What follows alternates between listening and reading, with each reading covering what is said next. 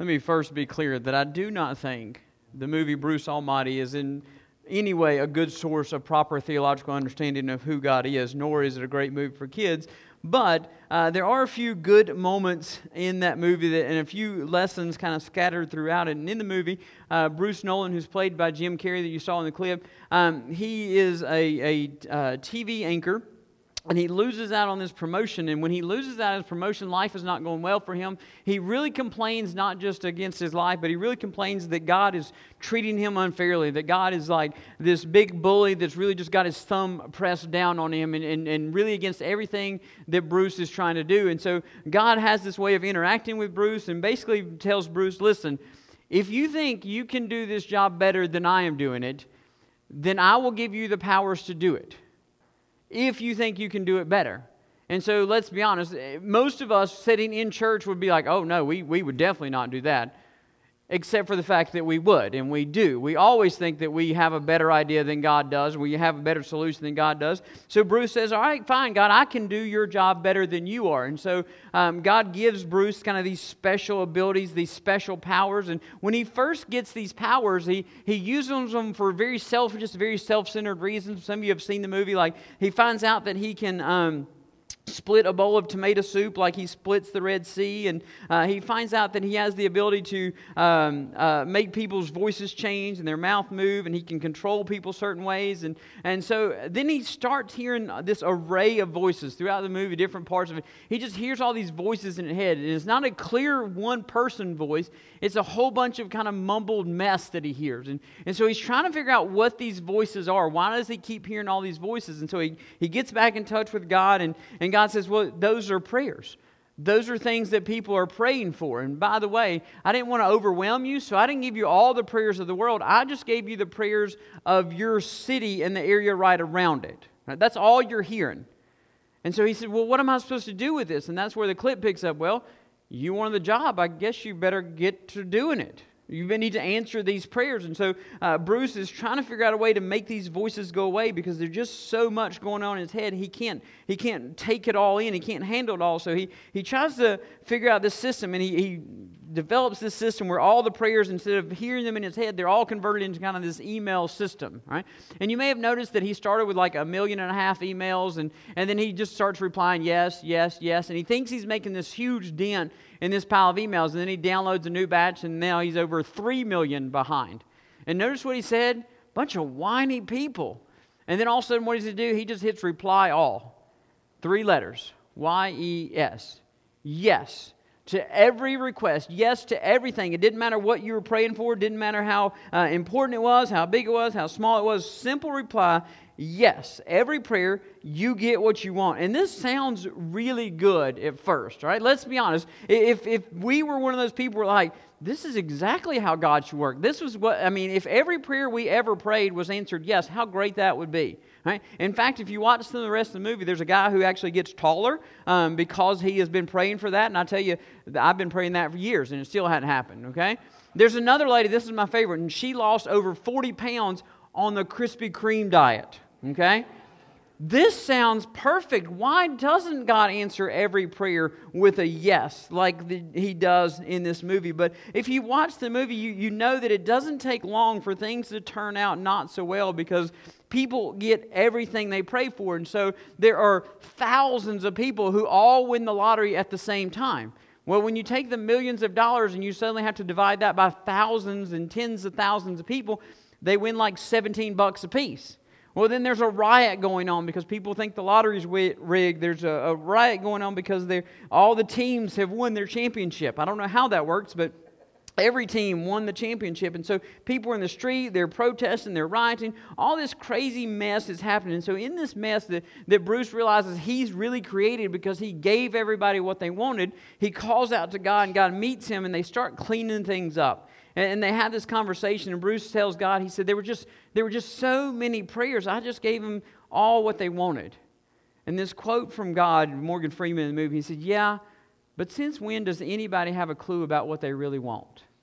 And there is a bit of truth in that. We all think we know what we want. And this world has seven and a half billion people in it, and we all think we know what we want. In fact, we all think that if we could just get to this point, or if we just had this one thing, if we just won the lottery, then all of our problems would be taken care of. If our team won the national championship, then all of our problems would be taken. If we just had this, then everything would fall into place for us. And so we think we have this idea of this is what we want and this is what we need. If we just had this, then everything would work out for us. And the truth is that most of us really have no idea what that looks like on a cosmic level. And most of us really have no idea of what it looks like if we got everything we wanted. And so sometimes the best answer that our loving God and our loving Father can give us is a very simple no.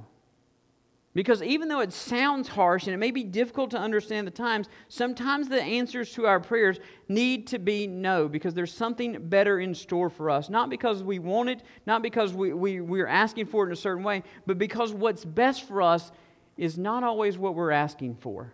And so this morning we're going to continue looking at Paul's prayers, and, and this is a little different than what we've been looking at over the past couple weeks, but we're going to be in Second Corinthians this morning, uh, three little short verses, or four short verses, uh, 2 Corinthians chapter 12. And this time, um, we, like I said, we've been looking at Paul's prayers, and, and this time Paul gets a, a different answer. And this is different because what we've looked at so far is Paul praying outward. He's praying for these other people. But in this section, we get this small glimpse of something that Paul is praying for himself, something he's asking asking himself or something he's asking God for himself. But this time we find out the answer. You see, all those other prayers that we've looked at are great prayers. They're, they're eternal value prayers and they're salvation prayers. And those are great prayers, but we never find out an answer to those prayers. This one we find out a very clear answer to, and God's answer is very clearly no. And so I'm grateful for this passage because let's be honest, some of the prayers that you're praying, the answer is going to be no. And so, how do we deal with that when God says no? So, if you've got your Bible, go ahead and turn with me to 2 Corinthians chapter 12. We'll start in verse 7 and we'll read through verse 10. But I need to warn you that uh, verse 7 is one of those weird verses. It, it, it, starts right in the middle of a sentence. Okay, I'll go back and explain it to you a little bit later. But verse 7 says, especially because the extraordinary revelations. That's the odd part. And then it says, therefore, so that I would not exalt myself, a thorn in the flesh was given to me a messenger of Satan to torment me so that I would not exalt myself. Concerning this, I pleaded with the Lord three times to take it away from me. But he said to me, My grace is sufficient for, your, for you. Your power, or excuse me, my grace is sufficient for you, for power is perfected in weakness. Therefore, I will most gladly boast all the more about my weaknesses, so that Christ's power may reside in me. So I take pleasure in weaknesses, in insults, catastrophes, persecution, and even in pressures because of Christ. For when I am weak, then I am strong. Let's pray together. God, this morning we are praying exactly as Paul ends his prayer, exactly with the understanding that Paul ends this passage with. God, we pray our weaknesses. God, I'm praying this morning that our weaknesses become vividly honest and exposed. God, to ourselves, but also to you. God, I am praying this morning for the folks that are gathered in this room, the folks that are watching online. God, I am praying that we realize our weaknesses. And God, our weaknesses are not what we want to talk about. It's not what we want to think about. It's not what we focus on, especially when we live in this, this culture that tells us just to work harder and pick yourself up and go. God, I pray this morning we exalt in our weaknesses. God, that we will delight in our weaknesses. God, in the insults, the persecutions, and the pressures. God, I'm praying this morning for the people gathered in this room and the people who are watching online. God, those who are waiting desperately to hear an answer from you. God, I'm praying for folks who have been praying for something for years and yet you have been silent to them. I pray, God, that this morning you will speak to them through your word. God, I pray for us who you've given uh, wisdom to, that you have given words and answers to. God, I pray that we will see that what we ask for is not always what's best. And so, God, I pray that you speak to us this morning, that you answered our prayers, but in a very different way than we expected. And God, I pray this morning that we will learn to trust you in that. And so, God, I pray this morning you speak to our hearts. I pray that our hearts are wide open, God, every part of them. God, that our weaknesses, our insults, our pressures, our persecutions, God, they are all laid wide open to you this morning. And so, God, I pray that you reside in us. I pray that your power is realized in us. God, I pray that we are so weak this morning that we have nothing else to cling to except you. And God, because when we do that, you will be exalted above all else. And so, God, I know it sounds odd, but we are praying for weakness this morning. For myself, for this praise team, for everybody that is here being part of this service. God, we are praying that we are weak, God, so that you are exalted.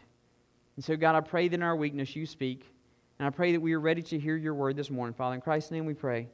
Amen several years ago, I heard of a, a pastor who uh, was moving to a new area and to a new church, and his wife was excited to find out that at the new church they were going to, they had a ladies' prayer group that had been established and been meeting there for uh, years as part of this church. And so she was excited because as soon as they accepted the job, or he accepted the job, um, the, the ladies from that group invited her to start joining. And so we, they met once a week, and so they were so excited uh, about having the pastor's wife join them. She was so excited because she really saw this as a great opportunity to, to get to know these ladies, not just know their names, but really kind of on a personal level. She was going to get to know these ladies and, and have this great connection with them before they even got to the place they were going. And so this was going to be this awesome opportunity. And so she went to the very first meeting after they invited her, and she said that the group sat down kind of in a circle, and they were all sitting there, and they had their little notepads out, and uh, they kind of did what a lot of stu- or Bible studies do, or small groups do, or prayer groups do.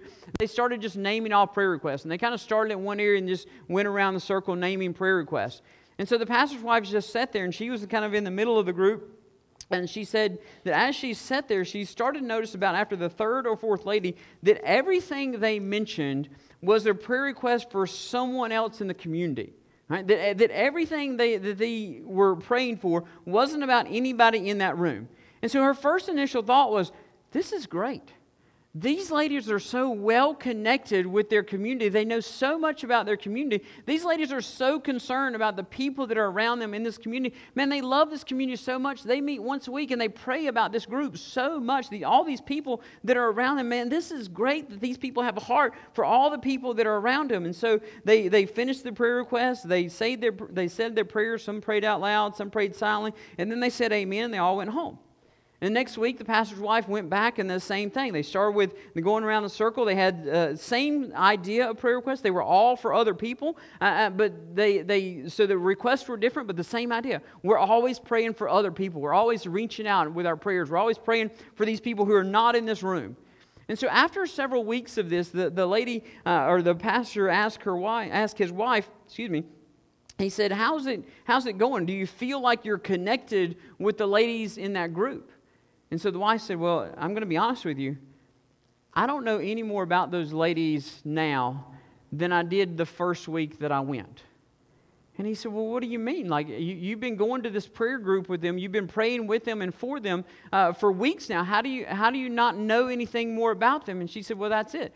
We don't pray for each other, we pray for everything else and all these other people that are outside of this group. And so I know their names, but I don't know anything else about them because nobody prays for anything in their own life or asks for prayer in their own life. And so the pastor said, Well, why don't you do this? This next week, why don't you go in and when they're doing prayer requests, why don't you just simply ask, What can I specifically pray for you?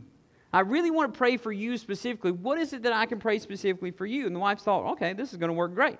And so the next prayer meeting comes around, the next prayer time comes around, and they're all sitting around, they're going around the room, and, and the, the pastor's wife intentionally sat at the very end of the circle. She knew where they always started because apparently it's a good Baptist group, and they always do the same thing over and over and over. So she knew exactly where to sit, where she was going to be kind of the last person before the person who, who prays. Um, and so they went around the circle, they're all making these requests, and so she gets her opportunity, and she says, I, I, I have a question. I have really enjoyed praying with you ladies and being here with you ladies, but I want to pray for you.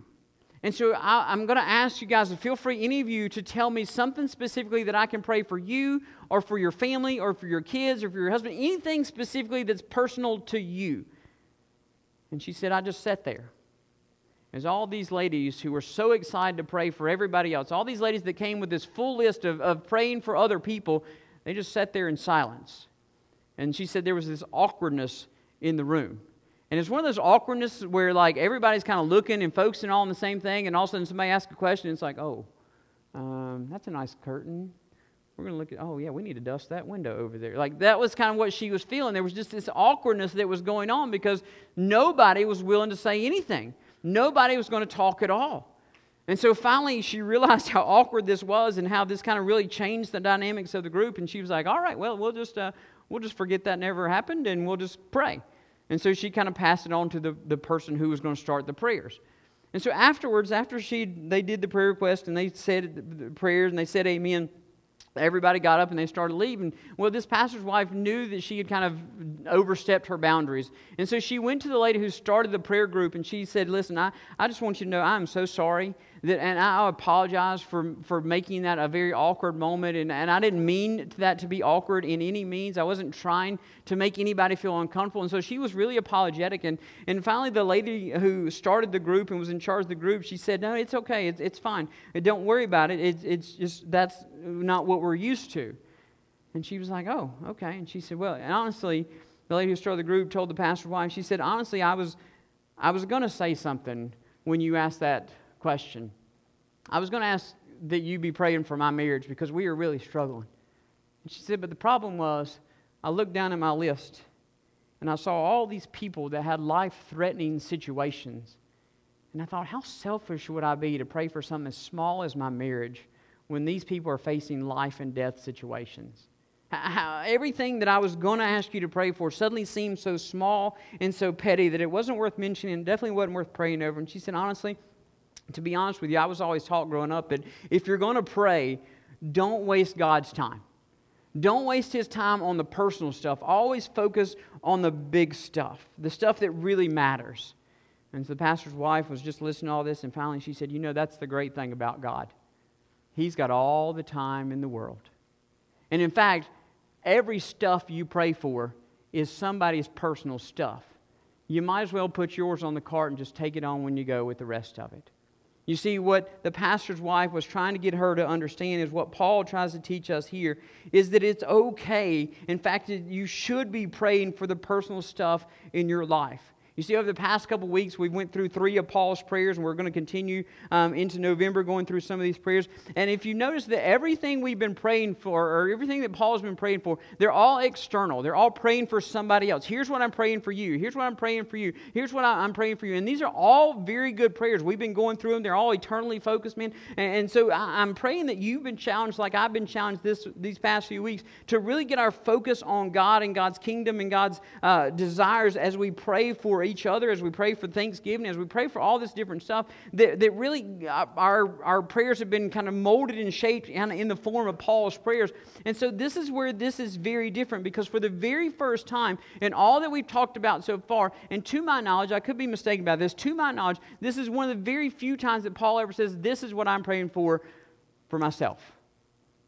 Paul gets very personal in this moment. And, and, so we go to verse 7, and right before verse 7, he's talking about these extra revelations that he's gotten. He's amazing where Paul, this is the passage where Paul is called up into the third heaven. He's able to see heaven, uh, like almost that he's there, that this is a very physical experience for him. And so this amazing experience is, is the reason for him to brag. This is a, something that he's seen that nobody else has seen or experienced. And so Paul says, listen, I could have been using this experience that I've had that none of the other apostles have had, that, that you kind of treated me as a second rate apostle, that I'm not as good as the other. Listen, I've been where they haven't been.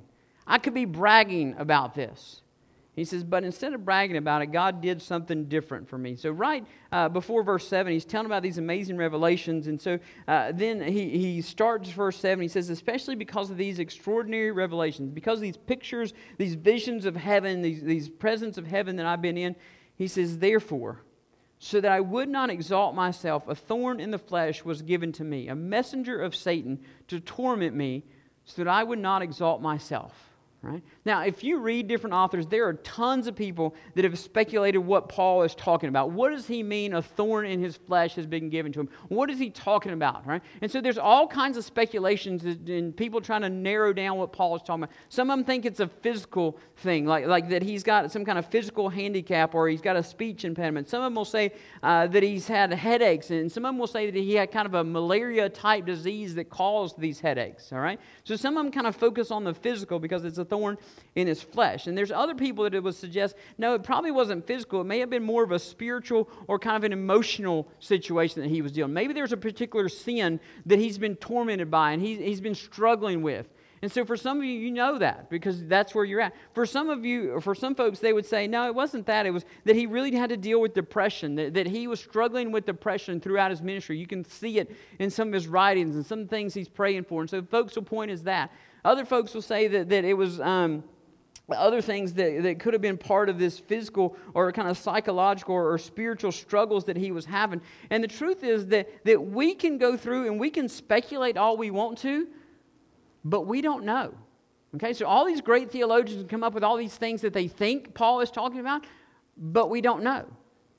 Because this is the only time Paul mentions this. He doesn't ever go through and say, This thorn in my flesh was this. Right? He doesn't tell us that. And I think he's very intentional in not telling us that. I think the Holy Spirit is very intentional in not telling us that. Because if he told us specifically what it was, then if that's not you, you could wipe this whole thing off. and be Like, oh, well, I don't have that, so this doesn't apply to me. But the fact that we don't know means that anything could be the thorn in the flesh, which means anything that could be applying to you could be fitting into this passage. And so this could have been something very big. It could have been something very small. It could have been something extremely irritating, like a thorn or a briar would be. It could have been something very big and large that a lot of people knew about and something painful because the root word for this is more of a tent spike than just a thorn. Right? So we don't know what it is, but what we do know is this is something very personal to Paul. This is a struggle, whether it's physical or emotional or spiritual. This is a struggle that Paul is dealing with and has dealt with for a while. And so I want you to notice how he deals with this struggle in verse 8. He says in verse 8 that concerning this, concerning this thorn in the flesh, this messenger of Satan, he said, I pleaded with the Lord three times to take it away from me. And he pleads with the Lord. He's praying that God will take this thorn from him. And, and whatever it is, he wants it to take it away. And so I don't want you to miss this because people jump to verse 9 and verse 10. They overskip this part so often. I don't want you to miss this. This is not Michael Rakes we're talking about. This is Paul the Apostle we're talking about. Arguably, this is the greatest missionary of all time. This is the guy who had the personal encounter with Jesus Christ when he's walking on the road to go arrest and persecute Christians. This is the guy that, that Jesus stopped everything and stopped him in his tracks and said, Hey, Paul, stop what you're doing and come follow me.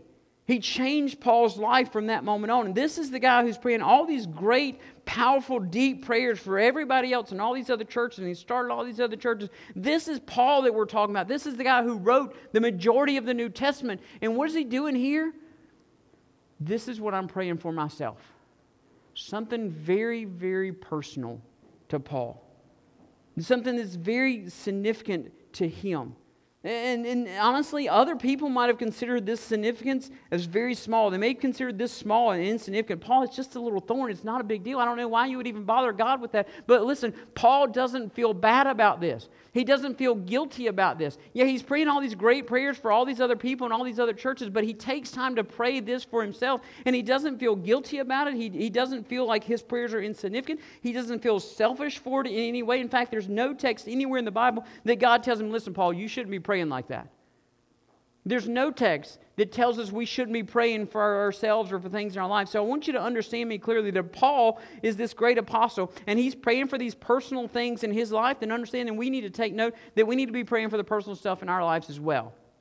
I'm not saying we shouldn't be praying for other people. In fact, that's what we've been looking at over the past several weeks that we should be praying for other people. But right here, let's be honest, there are times that we need to focus some on ourselves. That there are times that we need to take our personal struggles to God. There are times that we need to take our personal heartaches to God. There's times that we need to take our irritations and our temptations, we need to take those to God that we've got to do that ourselves. And Paul, the great apostle, is saying, hey, listen, this may be something small and insignificant to anybody else, but it was enough for me to take it to God. Then that's what we need to be doing in our life as well. Understand there's nothing wrong with praying for the personal stuff in your life. In fact, it's in line with what Paul is doing, and it's in line with what Peter tells us to do. In fact, in 1 Peter chapter 5, verse 7, a familiar passage for lots of you, he says, Casting your cares on him, or casting all your care on him because he cares for you. Listen, you can learn a lot about what the Bible says by what it doesn't say. Pay attention to what Paul or what Peter doesn't say. He doesn't say cast all other people's cares on him because he cares for other people, right? I want you to think about that for a moment. when you sit down with your prayer list and you sit down for your quiet time and you sit down to spend time with God and you start listing out your prayer requests, how much of it are you casting other people's cares on Him because He cares for them? But that's not what Peter says. Is that okay to do? Yes. Should we do that? Yes. But Peter doesn't say, hey, pray for everybody else, cast everybody else's cares on Him because He cares for them. No, He says, cast all of your cares not just the big ones, not just the overwhelming ones, not the ones that seem significant to you, not the ones that are life or death situations. All of your cares on Him because He cares for all of you. Understand that we can bring our personal stuff, our small stuff, our insignificant stuff, our huge temptations, all the way down to the little bitty struggles that seem so insignificant to everybody else. We're called to bring them to Him. Why?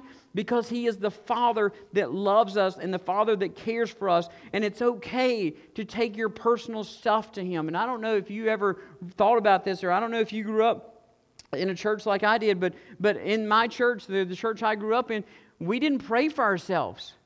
We were like that Bible study group. When we sat down we listed prayer requests, it was all for everybody else. And I can't tell you the number of times I've sat down, even with pastors, who, when we list prayer requests, they're all for everybody else. And Paul is telling us through his passage and through this prayer listen, it's okay. Whatever your struggle is, whatever your heartache is, whether it is huge, whether it's massive, whether it's a small irritation that you feel and nobody else feels, it's okay.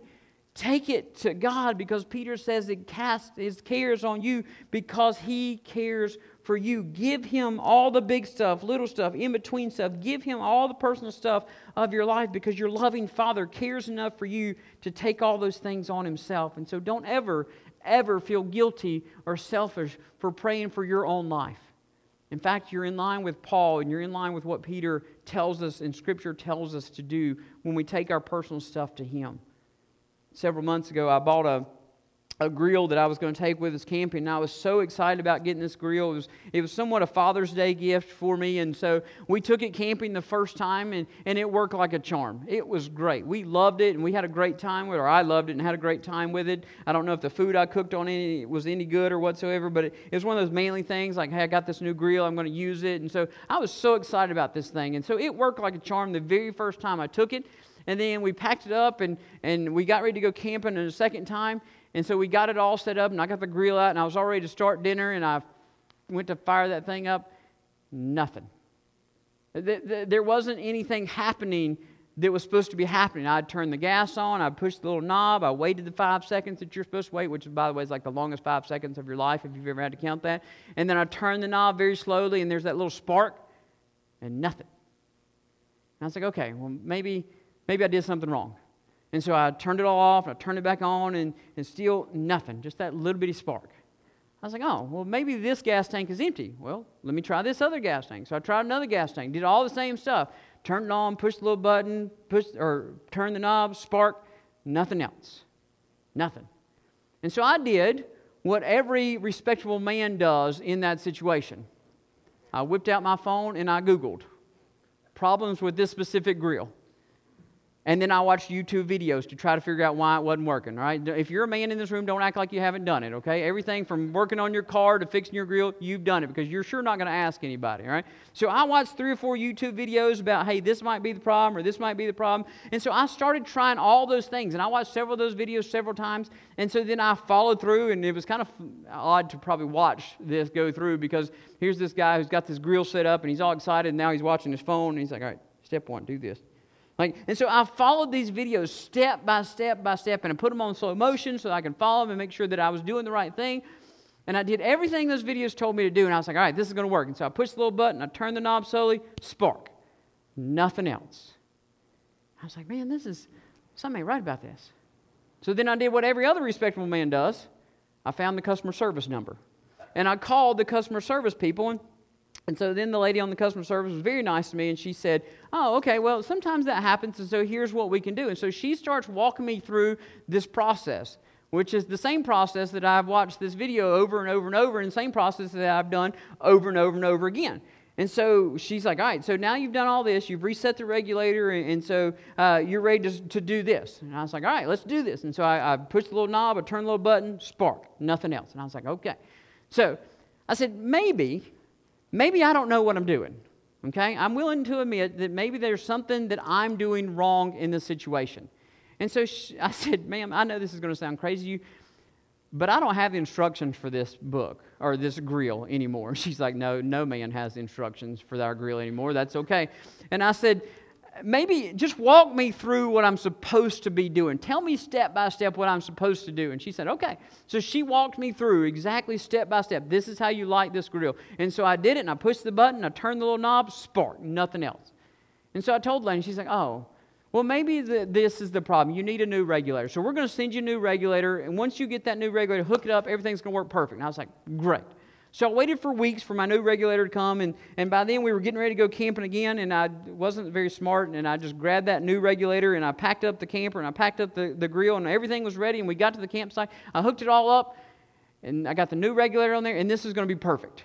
So I turned the gas on, I pushed the little button, I turned the knob, spark. Nothing.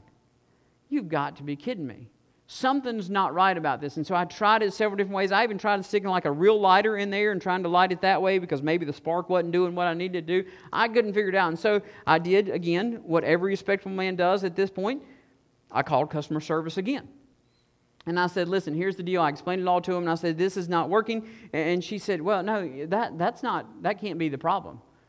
And I said, Well, I, don't know what the problem is, but I just know that I bought this grill and it's used it once and now it's not working. And she said, Well, every one of those regulators that we send, they're quality tested, that they have been quality tested to make sure they work. And so, so I assure you that's not the problem. And so she was convinced, and at this point she had me convinced that I just had no clue what I was doing, that something was not happening because I wasn't doing something right, whether I was doing it out of step or out of sequence or I was waiting too long to push the button or not turning the knob fast enough. Something, there was some step that I was missing. And so uh, I tried this and I tried that and I tried this. And so she's on the phone. She's like, all right, now try this way.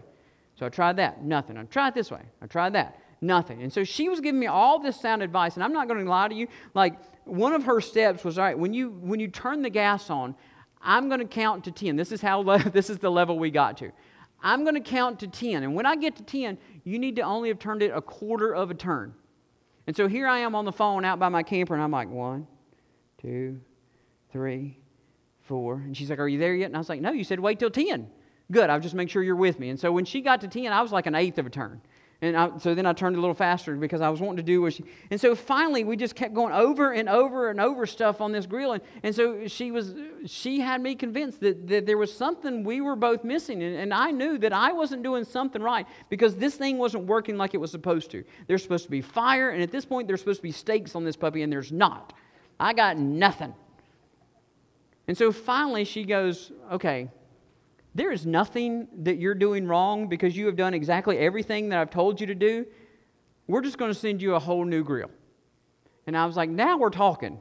This is where we probably should have went in the first place. Okay, so they're going to send me. I haven't got it yet, so just know um, when I get it, I'll give, I'll tell you another story about it. I'm sure, but um, at this point, I haven't got it. But I don't know if you've ever been in this place with your prayer life where you are expecting something to to do. You're expecting your prayer to be answered, and then all of a sudden you just twist that knob and you pray for something. You're expecting a big flame. You're expecting something awesome to happen, and you get a spark and then nothing else.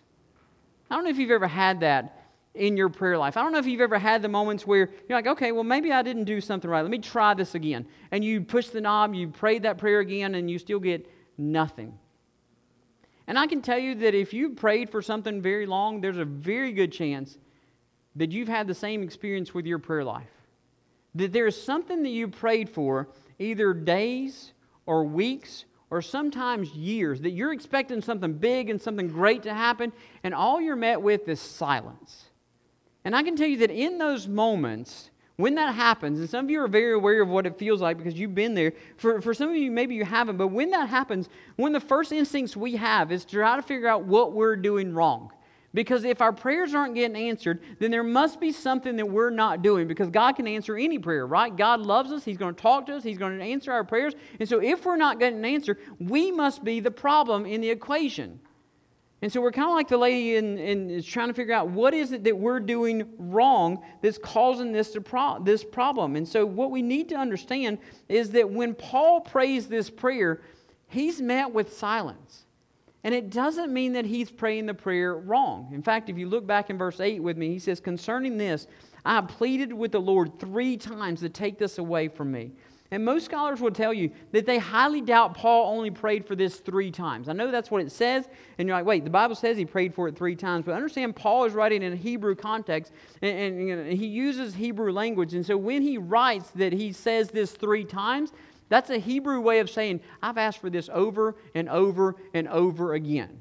Okay, so just because it says three doesn't mean he's limited to three. He has probably prayed this prayer multiple times and realized that he prayed it at least three. And so that means the first time he prayed it, he got nothing. The second time he prays it, he gets nothing. The third time, even if it is just these three times, he gets an answer, but it takes at least those three times before he gets anything. And so when we get to this point where we kind of try to figure out what's going on, maybe we're not using the right words. Maybe there's some kind of wording that I should be using to, to get my prayers answered. And so I got to tell you that if you're questioning the wording of your prayer, then understand that Paul doesn't tell us what words he uses.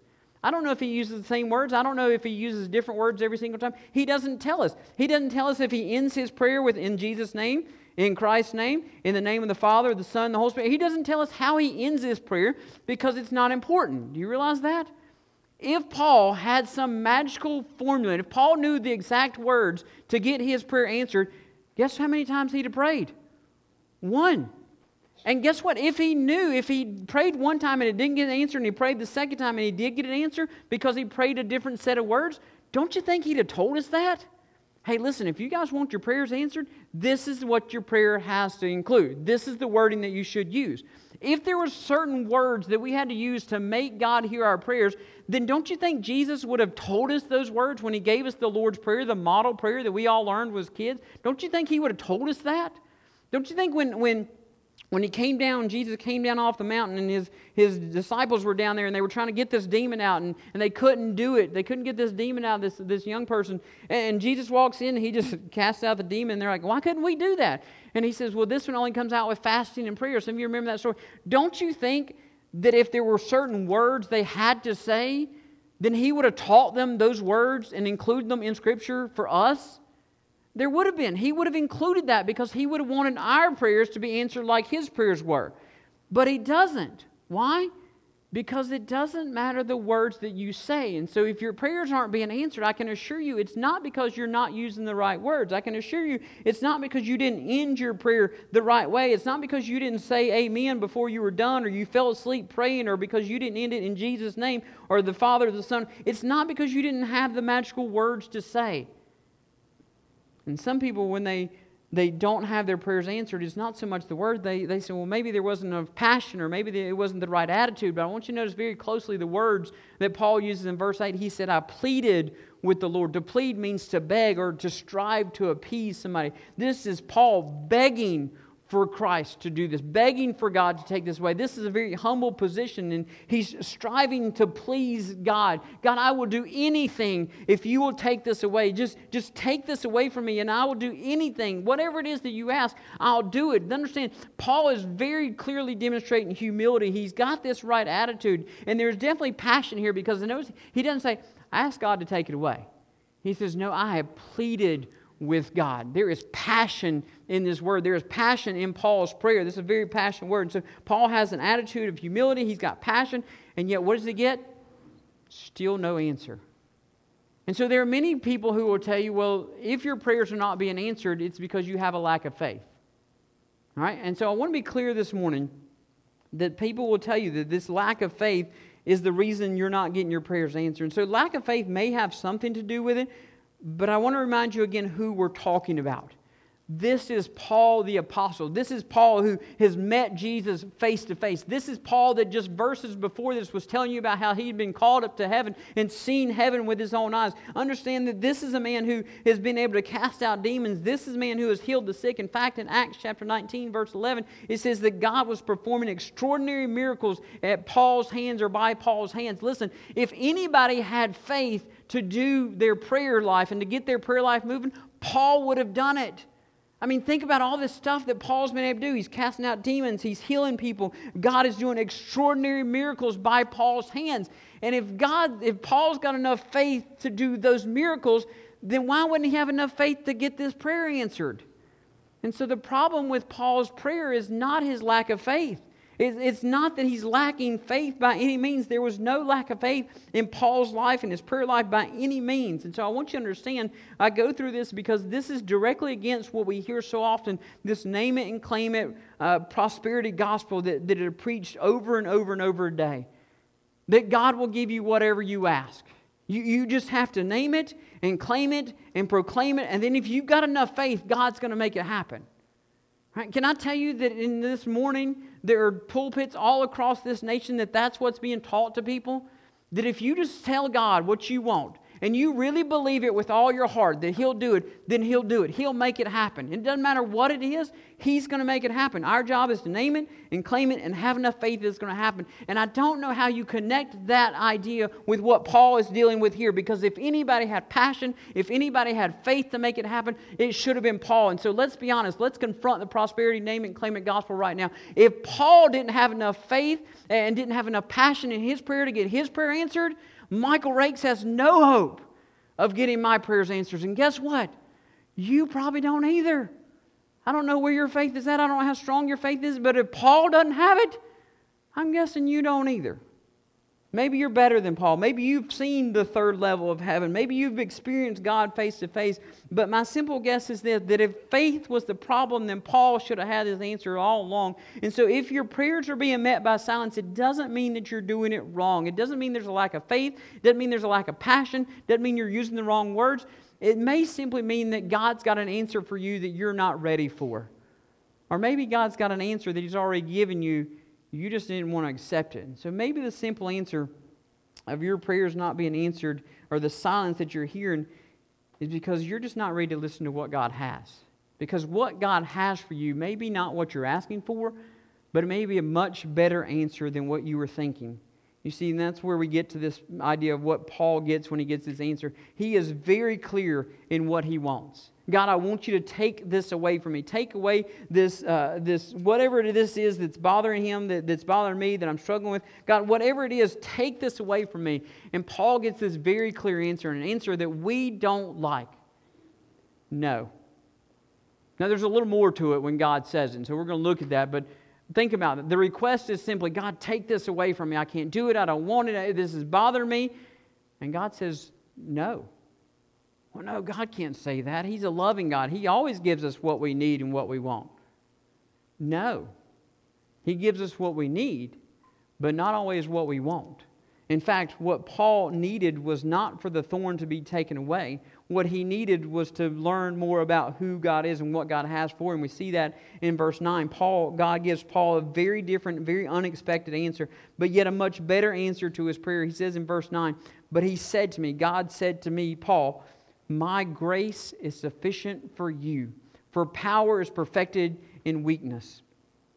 Talking about this particular passage in verse 9, uh, an English theologian, he says, I want you to understand the understatement that's happening here. He says, Do you understand? Do you see the humor of this situation? God's grace, me. His grace sufficient for little me. How absurd to think that it could be any different. He says, It's as if a small fish was swimming in the ocean and the fish feared that he would drink up the ocean dry. The grace of our crucified, risen, exalted, triumphant Savior, the Lord of all glory, is surely sufficient for me. How modest it was for God to say, that His grace is sufficient for us. Paul is praying, God, will you remove this thorn from my flesh? And God says, No, but I'll do something better for you. God, will you, will you take this away from me? He says, No, but I'll give you a better understanding of who I am, and I'll give you a better understanding of how you're dependent on me. And Paul didn't get what he wanted, but he got exactly what he needed the most. And, and what he didn't need, he didn't need the thorn to be removed. What he needed was to know that God's grace was sufficient, regardless of how bad the situation was, regardless of how tough it was, regardless of how difficult this was. God's grace was sufficient. David Guzik writes that when Paul is desperate in his desire to find relief from this burden, and he says there's two ways to relieve a burden off of somebody. You either remove the burden, you take it off of them, or you strengthen the shoulders of the person who's carrying it. Paul wanted it removed, but God says, No, I'm going to strengthen you instead. And so, in, in understanding that Paul gives, or God gives him what he needs because he reveals to Paul Paul's own weakness. He reveals to Paul, Paul, you cannot do this and you shouldn't try to do this on your own, but you can trust in me because what I've got is sufficient for what you're dealing with. That everything you're dealing with, the struggles that you're dealing with, weak, small, whatever it is, when you are weak, I am made strong. When you are weak, you begin to depend on my grace. And so what we see is God answers this prayer in this unexpected, unplanned, and honestly an unwanted way. That wasn't what Paul wanted, but we can trust the answer that he gives gives because what he gives is always going to be for his glory and for our good. Did you hear that? Every answer that we get is for his glory and our good. It doesn't mean we have to like it. It doesn't mean that this is what we wanted. It doesn't mean this is what we are planning for, but it is for our good. In fact, it lines up with what Paul teaches in Romans chapter 8, verse 28, when he says, We know that all things work together for the good of those who love God and those who are called according to his purpose. This unexpected answer was for Paul's good. This unexpected answer was for our good. This unexpected, unwanted answer was to teach Paul and to teach us this is what it looks like not to be self sufficient. This is what it looks like to have to depend on someone else. This is what it looks like to realize how big God is compared to how small you are. And yeah, I may have called you up into the third heaven. I may have let you see heaven. But you should have realized at that moment that I am so much bigger than you ever imagined. And so it took eh, Paul not getting what he wanted to understand that everything he gets is for God's glory and for his good. Whether he liked it or not, we learn to trust. And when we learn to trust, the, the better answer we begin to change our point of view. Do you realize that when Paul started this in verse 7, he says that I have this burden, I have this thorn in my flesh. It was given to me, it was a messenger of Satan. All that's negative. Paul is hating this situation, but I want you to see how his viewpoint changes once he gets this answer at the end of verse 9. He says, Therefore, I will most gladly, or uh, yeah, I will most gladly boast all the more about my weaknesses so that Christ's power may reside in me. And going on to verse 10. So I take pleasure in weaknesses, insults, catastrophes, persecution, and in pleasures because of Christ. Get this, for when I am weak, then I am strong. At one time, Paul saw this as a burden. He saw this as something he wanted to be taken away from him. He saw this as something he didn't want anymore. But now it's changed. He says, Listen, this is something I'm going to boast in. This is something I'm proud of. This is something I'm going to wear now, not as a, a sword in my flesh or a thorn in my flesh, but this is a battle scar that I'm going to say, Look at what God can do. Listen how insufficient I am and how sufficient God is. Look at how weak I am, but how much God resides in me. And so Paul's whole viewpoint has changed about what this situation is because, listen, now he's not frustrated or frustrated with his weakness. Now he's not trying to cover up his weakness. He said, Listen, I'm going to brag about my weakness because when I am weak, Christ is strong. When I am at my bottom, Christ is there to pick me up. When I have nothing left, Christ is there to fill me up. Understand that I will brag about how weak I am because it allows me to show how great my God is. You see, sometimes when we pray and we don't get the answer we want, it's not because God's trying to be mean to you. Maybe it's because God's trying to show you something either about you or about Him that you didn't know and you wouldn't have gotten any other way.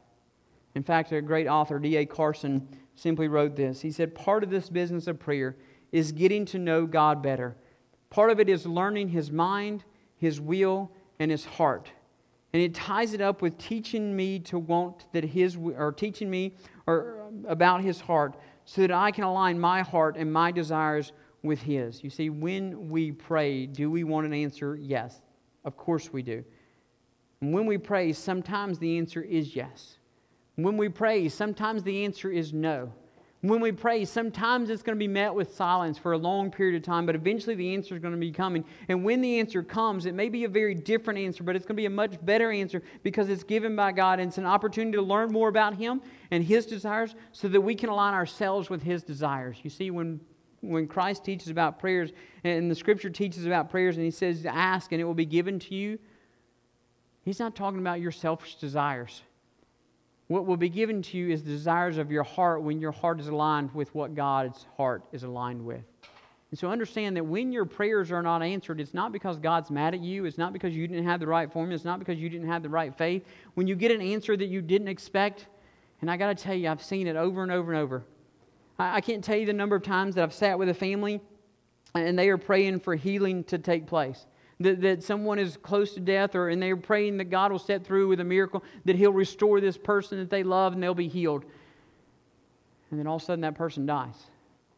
And the family's like, wait, that, that's not at all what we were praying for. And there's part of me that wants to just scream out to them, that's exactly what you were praying for. Because what they are experiencing now is a healing far beyond what you thought you were going to be able to give them. You see, what you wanted was you wanted them here with you so that you could enjoy them. But what you gave them by praying that God would heal them and restore them was that you gave them an opportunity to spend eternity in heaven. You gave them an opportunity, if they believed in Christ, to, to now they are living this restored life, that they don't have the pains that they are having now. They don't have the ailments they have now. They're not laying in a hospital bed just so they can have a conversation with you. They're not breathing through an oxygen machine so they can have, have enough breath to talk to you. They're not feeling any of that. You see, what you got was the answer to your prayer. It just looked very different than what you were expecting. And what you learned was God can do it, He just may do it in a very different way. I talked to somebody a couple weeks ago about they, were praying for a financial situation and, and they were praying that, that God would take care of their finances.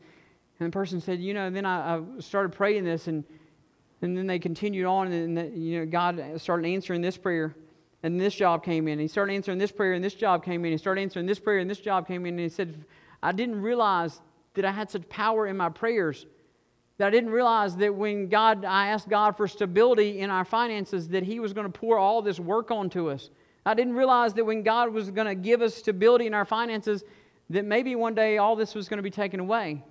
But He was giving it to me now so that I was able to handle it when it was taken away. You see, sometimes to get to stability, we got to go through some uncertainty to get there. To get to the point where we learn that grace is sufficient, sometimes we got to deal with a thorn in our flesh. And we got to realize that it's not always best when that's taken out. Sometimes it's best when it's left in because we learn to align our heart with the God of the universe. And so when our prayers are not answered, it may not be because we don't say it right. It may not be because we don't have enough faith. It may not be because we haven't said the right words. It may simply be because God's got a better answer or God's waiting to teach you so much more about Himself than you would ever learn if you got all what you wanted. Let's pray together.